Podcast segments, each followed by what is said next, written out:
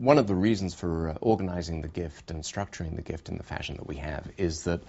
donors everywhere, whether they're uh, uh, they come from Oxford or elsewhere around the world, they're very interested in making sure that the money that they give to Oxford is managed and looked after uh, in the best fashion possible. And the, the establishment of OUAM, the Oxford University Asset Management uh, organization, under the leadership of Sandra Robertson, is a massive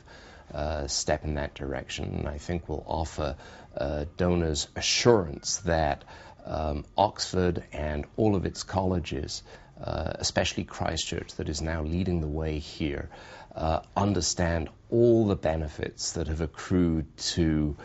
uh, the endowments, particularly in North America, uh, at the leading universities here, uh, that have uh, managed their monies over the last 30 or 40 years in a very worldly fashion, where they've taken advantage of um, their size um, and their resources uh, to be able to uh, invest their monies with the very best and most capable managers in all sorts of different assets all over the world.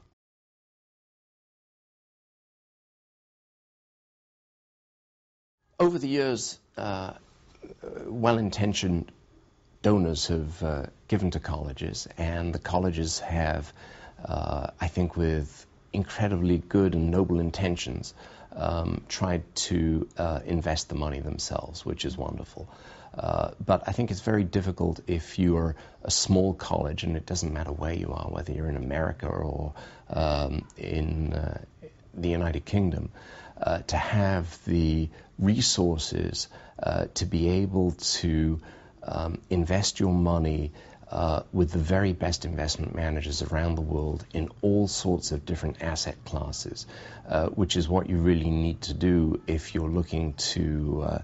uh manage an endowment for stability, uh, for return, and for uh, consistent payouts. And the formation of OUAM, the Oxford University Asset Management um, firm, is a wonderful step in that direction where you have extremely experienced managers who've been used to uh, managing large endowments uh, on a global basis in different asset classes, uh, manage the collegiate and Oxford money.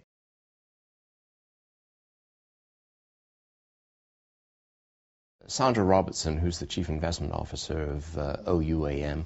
uh, is somebody that I've known for a long time and uh, whose work uh, I've admired for a long time uh, when she was uh, working at the Wellcome Trust, which I think um, gave her great um, purview for this whole endeavor that she's now spearheading at Oxford. And Richard Oldfield and the rest of the investment committee are worldly people who've seen everything uh, around the world. And I feel very confident that Sandra and the committee, uh, our money, Christ Church's money, is going to be um, taken care of and under wonderful, careful stu stewardship, uh, where the college is really going to benefit over the long term. What we are trying to do is to build a diversified portfolio, a portfolio that's diversified by region, by theme, by strategy, by liquidity and time horizon. And one of the great things about building a portfolio for somewhere like Oxford is you have a global brand, a global reputation for excellence. That's a great calling card to have.